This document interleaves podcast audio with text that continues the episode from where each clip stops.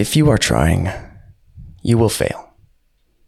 And that's good because to succeed, you need to try a lot. And if you are trying, you will fail. Really, failure is the mark of a life well lived and fully expressed. To avoid failure is to be of no use. It is to accept the perceived limitations of now, perceive everything that you're capable of based upon the oppression of years of conditioning, and we all got it. Okay? We all have the conditioning that makes it scary to put your voice out there. But I'm telling you, if you can just accept that being cringe is your gateway to freedom, then you will tap into the fullness of a life in its most glorious, authentic expression. Yeah? Do it for us. Do it for you and do it for sentience. And if you're not satisfied, if you're not satisfied with where life is right now, assess your goals because they might be too small. If your goals don't genuinely make your heart race, then you are denying yourself the generative fuel of inspiration and misjudging your capacity. When it comes to how you envision your life, it is very easy to slip into the narrowed parameters of perception that come when we've tolerated shit for too long, long enough to where we think that that's what life is and that's all life holds. But manifestation begins with perception. When we open up our perception, we literally open up to possibility. And then we try and we engage with remarkable action if you are setting small goals because you've been told to be realistic, that we have to make sure that they are realistic and attainable before you establish a goal. Based upon what? Based upon what reality, what perception of reality? Attainable. By who? The average? The median? Because all it takes to transcend average is to put above average action with above average thinking. But you are capable of extraordinary thinking and extraordinary action. And so much of what I discuss on this podcast is chilling out, right?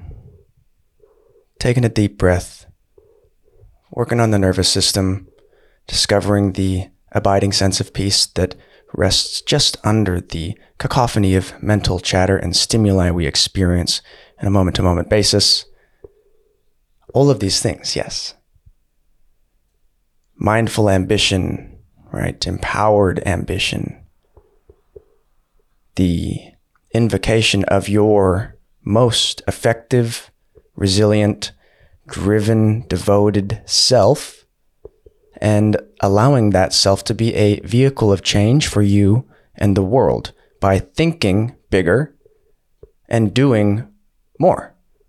So often we get tired of the doing because we've been doing the same thing for too long, right? We haven't pushed the needle far enough to where we enter a new zone of challenges and problems. I personally get bored of problems quickly. And that sometimes is the driver of massive action. All right, give me a new set of challenges, a new set of things to think about and respond to. If I have been responding to the same problems over and over again, I haven't tried enough. Maybe I've been trying, but that trying has only been enough to maintain those problems. Right? Like I got my toe in the game, but I'm not fully in. But when I lean in by first thinking bigger so that I recruit greater cognitive resources, greater energetic resources, greater perceptive resources, when I think bigger, it's easier to take massive action because now I'm mentally, cognitively, spiritually, emotionally, and physically prepared for a greater endeavor. Like if I am thinking about going on a two mile walk, my resource recruitment is going to be entirely different than if I was going on a 20 mile walk. Two miles, I'm not going to wear shoes. I'm not going to bring snacks and water. Probably won't bring my camera to capture the journey. I'm not super focused on getting the best night's sleep the night before or eating a big nutritious breakfast so I can go walk two miles. But if I'm walking 20, immediately, just knowing the horizon of that goal is going to expand the horizon of my perception. I open up to possibility. If I expand my thinking, that field of consciousness that connects and unifies and displays information to us expands. We create the space where the next steps reveal themselves. And then we act. And I will say that a lot of my stagnancy has come from not doing in alignment with grand, seemingly unrealistic goals. Because the remembrance of your vision, it needs to be a continual thing, right? Because it's not easy to develop and foster, cultivate success in your life. It's not easy. Neither is a lack of success, might I say. Like life is difficult, but we get to choose our difficulty. I, for a while, have been putting in a lot of the effort, but when you experience the felt sensation of you know, scarcity in life and you base your potential, your capacity, your vision upon your immediate circumstances, what happens is that your recruitment of resources draws in. So I'm only grabbing resources from within arm's arm's length as opposed to what could be there that will support me. And first, it's always me. Only I can support me by first allowing myself to think, bigger. I want my goals to shock me.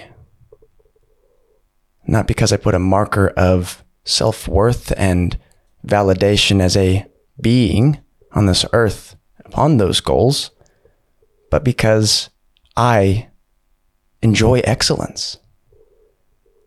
I enjoy the satisfaction of contributing to my life's work.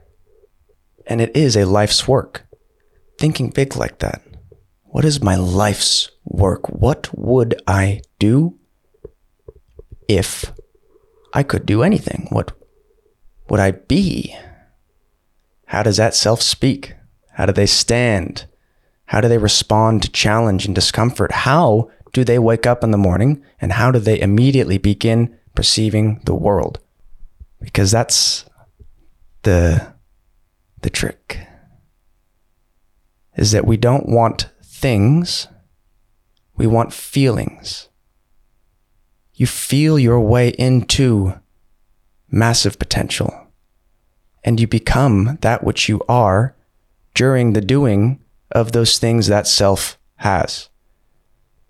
We come at it from a place of being not having we don't want things, we want feelings. We want to feel a certain way. So, how would you feel if you could make your greatest impact?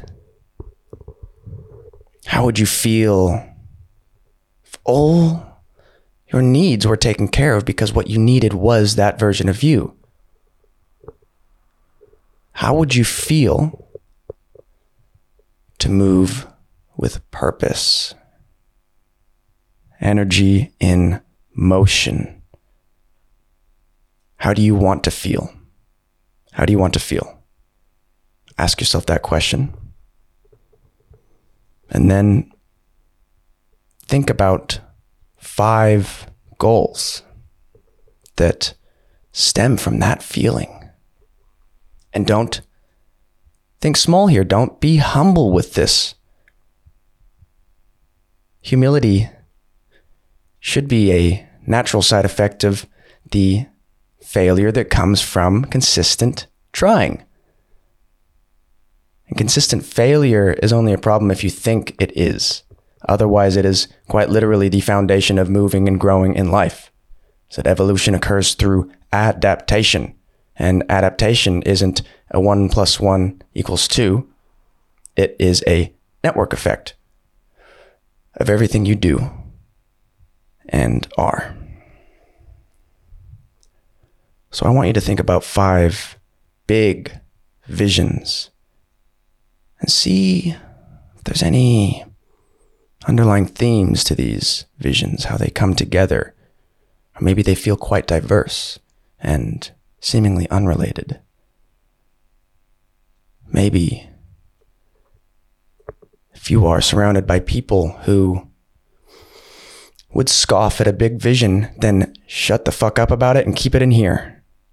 I mean that with love. If you want to say it to people who uh, support and resonate and are excited by your vision, your creativity, your unique way of distilling and contributing to the world, come into the TMBH community. Link is in the description below. We have weekly events every week and talk all about this kind of stuff. And I tell you, the generative effects of being in a community that are cognizant of co creation. Come on, dude.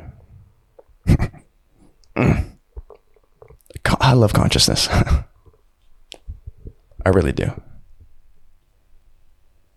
So I want you to think about how you want to feel. I want you to think about the grandest of visions.